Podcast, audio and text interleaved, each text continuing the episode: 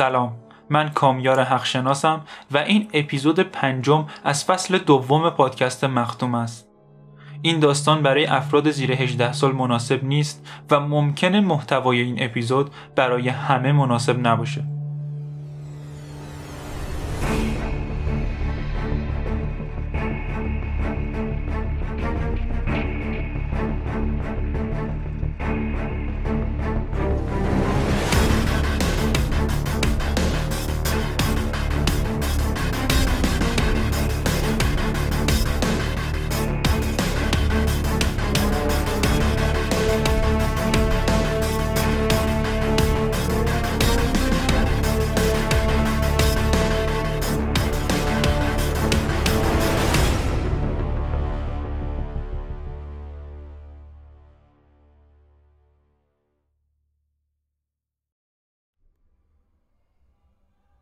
روز تولد 25 سالگیش دو میلیون دلار به تئودور هوسندال ارث رسید. یک سال بعدم یک میلیون و خورده دیگه با ازدواج کردن با هلن گودوین به ثروتش اضافه کرد. و در پنج سال آیندهش هم ثروت هر دوتاشون رو تا نزدیک های 15 میلیون دلار افزایش داد. تو سن 32 سالگی کسب و کارش رو فروخت و یه آپارتمان کنار دریا توی سند پوینت خرید. از اون به بعد رئیس جمهور بهش معمولیتهایی می‌داد. شهردار اونو رئیس اداره پارک ها و فضای سبز منصوب کرد. تئودور مصاحبه های خوبی می‌کرد و خبرنگارا دوستش داشتن. برای همین اسمش زیاد تو روزنامه ها دیده می‌شد. توی این چند سال گذشته اون سخنرانی های زیادی همه جای ایالت انجام داد. تو همه مراسمای دموکراتا حاضر می‌شد و همه جا مصاحبه خبری را مینداخت چند باری هم به برنامه های تلویزیونی دعوت شد. همیشه می‌گفت نمی‌خواد برای فرماندار شدن اقدام کنه ولی فکر نکنم سگ خودشم انقدر احمق بوده باشه که حرفشو باور کنه. اون داشت تلاش می‌کرد خیلی هم تلاش می‌کرد. پول زیادی برای خرج کردن داشت و می‌تونست اونا رو برای اهداف سیاسیش خرج کنه. قد بلند و خوشتیب بود و قیافه دلنشینی داشت. اگه هم به حزب خاصی علاقه داشت که بعیدم به نظر می‌رسه علاقش اونقدر شدید نبود که رأیای طرف مقابل رو از دست بده. ثروتش یه جا تو نامزدای انتخابات براش باز کرد. و وقتی به اینجا رسیده بود دیگه شانسش برای برنده شدن خیلی زیاد بود. اون فقط 41 سالش بود و همین الانش هم از بقیه رقباش تو جایگاه بهتری به نظر می رسید. فقط چند تا از اون عکسای کوچیک کثیف می‌تونستن تو یه دقیقه کارشو تموم کنن.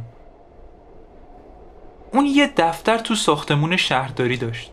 با مترو رفتم سمت اون ساختمون و خیابون چمبر. ولی اول یکم از مسیرم دور شدم و رفتم سمت خیابون سنتر و چند دقیقه جلوی اداره مرکزی پلیس وایسادم. یه بار روبروی خیابون بود. که ما همیشه قبل و بعد حاضر شدن تو دادگاه مجرما می‌رفتیم اونجا. واسه مشروب خوردن یکم زود بود و منم نمی‌خواستم آشنایی رو ببینم. پس برگشتم سمت ساختمون شهرداری و تونستم دفتر حسندال رو پیدا کنم. منشیش یه زن سن بالا با موهای خاکستری و چشمای آبی روشن بود. بهش گفتم می‌خوام ببینمش و اونم اسممو پرسید. دلار نقره مو در آوردم و گفتم خوب نگاه کن. و سکه رو گوشه میزش چرخوندم. حالا فقط به آقای حسندال بگو دقیقا چیکار کردم و بگو می‌خوام خصوصی ببینمش. همین الان. یه لحظه با دقت صورتم رو بررسی کرد. احتمالا می‌خواست بفهمه عقلم درست کار می‌کنه یا نه. بعد تلفن رو برداشت. ولی دستم و آروم روی دستش گذاشتم و گفتم رو در رو بهش بگو. یه نگاه دقیق به هم انداخت. سرش یکم به یه سمتی خم شده بود. بعد بدون هیچ حرفی بلند شد و رفت تو دفتر حسندال و در رو هم پشت سرش بست.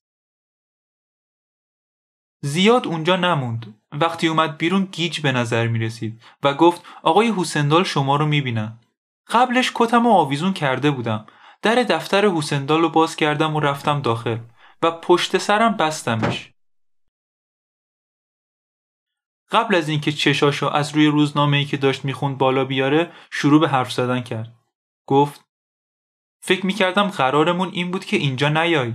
فکر می‌کردم قضیه بعد بالا رو نگاه کرد و منو دید و یه اتفاقی توی صورتش افتاد.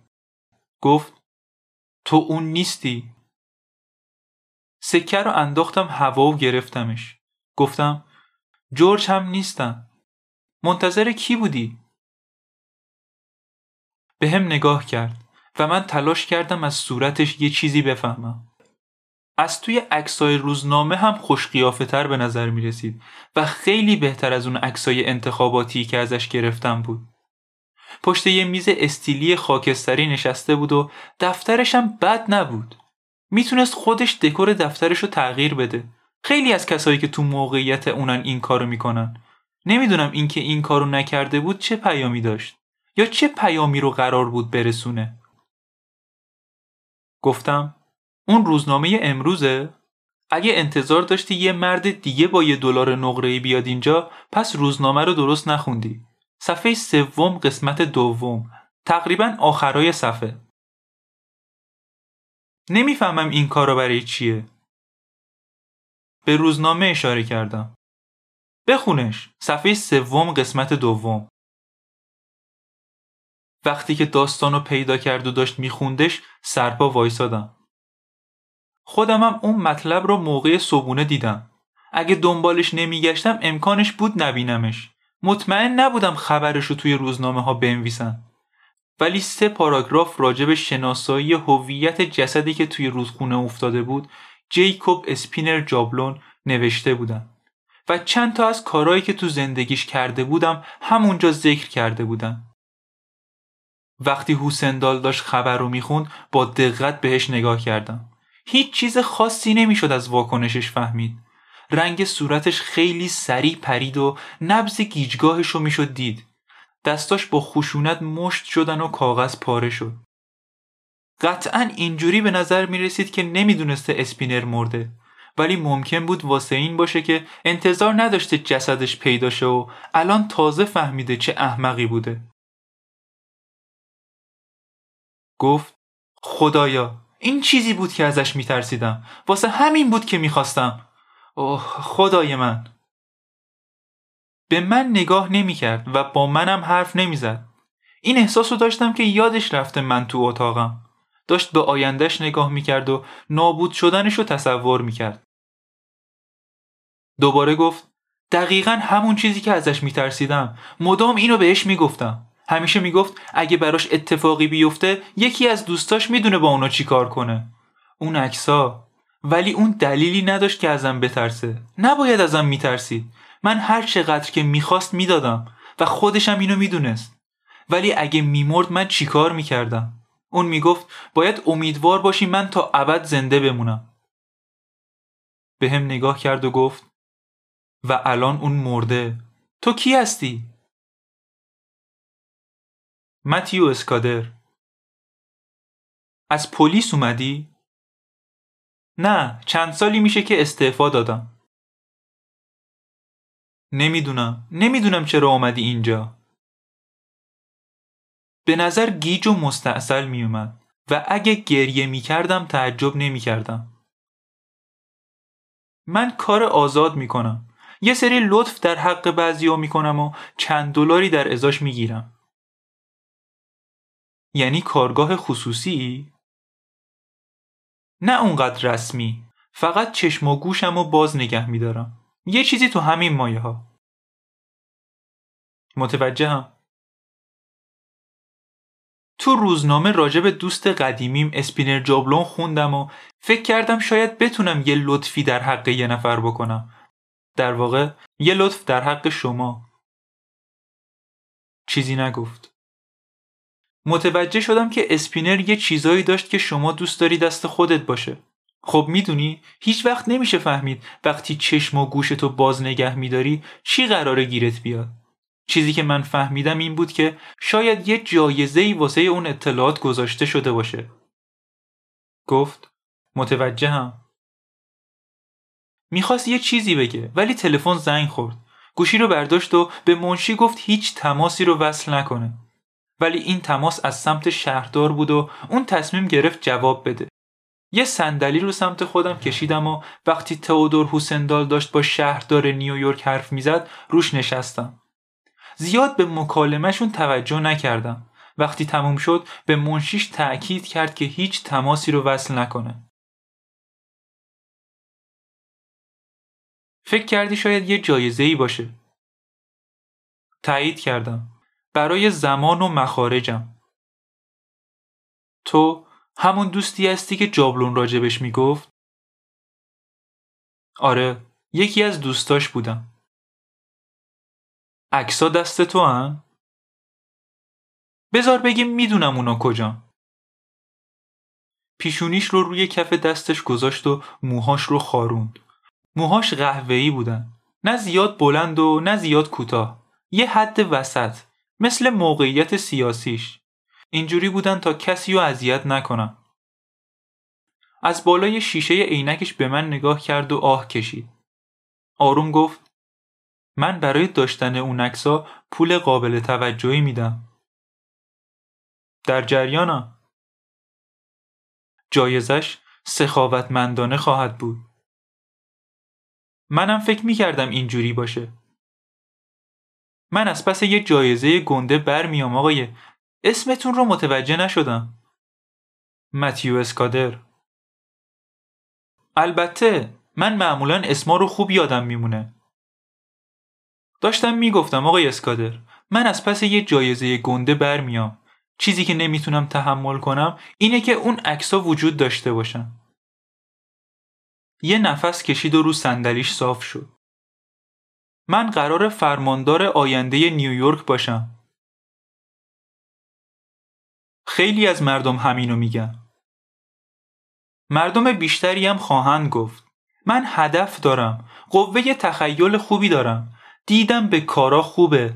با بالادستی ها پارتی بازی نمی کنم. ثروتمندم و نمی‌خوام از پول ملت برای خودم ثروت بسازم. فرماندار فوق‌العاده‌ای میشم. این ایالت به یه رهبر احتیاج داره. من می‌تونم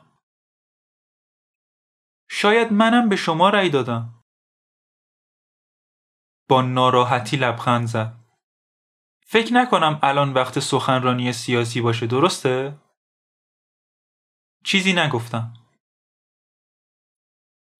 جایزه خاصی رو در نظر داری؟ خودت باید مشخصش کنی. البته هر چقدر بالاترم باشه بیشتر می‌تونه منو تشویق کنه. نوک انگشتاش رو روی هم گذاشت و بهش فکر کرد. صد هزار دلار. خیلی سخاوتمندانه است. این مقداریه که من به عنوان جایزه میدم و در ازاش همه چیزو می‌خوام. از کجا می‌دونی که من همه چی رو بهت میدم؟ بهش فکر کردم. من یه مشکلی با جابلون داشتم. واسم سخت بود که توی اتاق باهاش باشم. برای همین مذاکراتمون خیلی پیچیده شده بود. می‌دونستم که دائما باید باهاش درگیر باشم. اگه یه پول زیادی هم بهش می‌دادم دیر واسه پول بیشتر برمیگشت. جوری که من فهمیدم اخخازا همیشه اینطوری هم. معمولا پس یه مقداری تو ماه بهش می‌دادم. پاکت های هفتگی، اسکناس های قدیمی، جوری که انگار دارم خونبها میدم. انگار که دارم واسه زندگی کردنم پول میدم. روی صندلی چرخونش به عقب لم داد و چشماشو بست. سر خوبی داشت، صورتش قوی بود. فکر کنم باید یه نقطه ضعفی تو صورتش می داشت. به خاطر اینکه همین الان ضعف رو توی رفتارش نشون داده بود. و دیر یا زود شخصیتت توی صورتت نشون داده میشه. برای بعضی از صورتها بیشتر طول می‌کشه. اگه نقطه ضعفی توی صورتش بود من چیزی ندیدم. گفت برای زندگی کردنم از پس اون پرداختای هفتگی برمی اومدم بهش مثل دوباره اون لبخند ناراحت. بهش مثل یکی از مخارج کمپینم نگاه می کردم چیزی که نگرانم می‌کرد آسیب پذیری همیشگیم بود. نه نسبت به آقای جابلون بلکه به اینکه ممکنه یه روزی بمیره. خدای من هر روز مردم میمیرن. می‌دونی هر روز چند نفر تو نیویورک کشته میشن؟ گفتم قبلا سه تا بود. هر هشت ساعت یه قتل. الان باید بالاتر رفته باشه. فکر کنم من پنج تا شنیدم. گفتم تو تابستون بالاتره. یه هفته تو ماه جولای از پنجاه تا هم بالاتر رفت. چهارده تاشون هم تو یه روز بود. آره اون هفته رو یادمه. یه لحظه یه جای دیگر رو نگاه کرد. بعدشم تو افکار خودش غرق شد نمی‌دونم داشت فکر می‌کرد چجوری نرخ قتلا رو پایین بیاره یا چطوری اسم من رو هم به لیست کشته ها اضافه کنه گفت می‌تونم تصور کنم جابلون کشته شده؟ نمی‌دونم چجوری می‌تونید چیز دیگه ای تصور کنید. فکر می‌کردم این اتفاق بیفته. نگرانش بودم. یه مرد مثل اون بیشتر از مردم عادی احتمال کشته شدنش هست. مطمئنم که من تنها قربانیش نبودم. توی چند کلمه آخر جملش صداش نازکتر شد. و منتظر بود که من حدسش رو تایید یا رد کنم ولی من بیشتر از اون منتظر موندم و اون ادامه داد ولی آقای اسکادر حتی اگه اون کشته نشده باشه مردم میمیرن تا ابد که زنده نمیمونن. اینکه هر هفته به یه آقای لاغر پول بدم و دوست نداشتم. ولی این فکر که یه روزی بمیره بدتر بود. هر جوری که فکرشو بکنی می‌تونست بمیره. هر چیزی ممکن بود. مثلا اووردوز دارو. فکر نکنم اون چیزی استفاده می‌کرده. خب آره ولی منظورم رو که متوجه میشید. گفتم می‌تونسته بره زیر اتوبوس دقیقا نمی‌تونم دوباره همون چیزا رو تحمل کنم بذار درخواستم رو خیلی ساده بگم اگه تو بتونی همه اون وسایل رو به هم بدی منم اون مقداری که گفتم پرداخت می‌کنم. صد هزار دلار. هر جوری که تو بخوای. به یه حساب خصوصی تو سوئیس یا همشو به صورت نقد. برای اون پول منم می‌خوام همه چی رو به هم برگردونی و سکوت تو حفظ کنی. به نظر عاقلانه میاد. منم همین فکر رو می‌کنم. ولی چجوری مطمئن میشی من چیزی که واسش به هم پول دادید رو کامل بهتون میدم قبل از اینکه جوابمو بده با چشماش دقیق منو بررسی کرد فکر کنم خوب می‌تونم آدما رو قضاوت کنم. و فکر می‌کنی من صادقم؟ نه اصلا. البته توهین نمی کنم آقای اسکادر. ولی گفتن همچین چیزی از سمت من ساده لوحانه به نظر می‌رسه درسته؟ احتمالا. گفت چیزی که من فکر می‌کنم اینه. این که تو باهوشی. پس بذار همه چیز رو قشنگ بهت توضیح بدم. اون مقداری که گفتم رو بهت میدم. و اگه در آینده هر زمانی خواستی بیشتر اخخازی کنی یا هر بهونه ای بیاری من با یه سری آدم به خصوص تماس می‌گیرم و تو رو می‌کشم. این که ممکنه باعث بشه اطلاعات خودتونم لو بره. تایید کرد. ممکنه. ولی بالاخره توی زمانی باید شانسم رو امتحان کنم. احساس می‌کنم تو اونقدری باهوش هستی که بفهمی دارم بلوف می‌زنم یا نه. صد هزار دلار باید جایزه کافی باشه. فکر نکنم اونقدر احمق باشی که بخوای شانستو امتحان کنی. بهش فکر کردم و آروم تایید کردم. یه سوال. بپرس. چرا همچین پیشنهادی رو به اسپینر ندادی؟ بهش فکر کرده بودم. ولی عملیش نکردی. نه آقای اسکادر نکردم. چرا؟ واسه اینکه فکر نمی کردم به اندازه کافی باهوش باشه. فکر کنم تو این مورد حق با شماست. چرا همچین حرفی می‌زنید؟ گفتم اون از توی رودخونه سر در آورد این کارش خیلی هوشمندانه نبود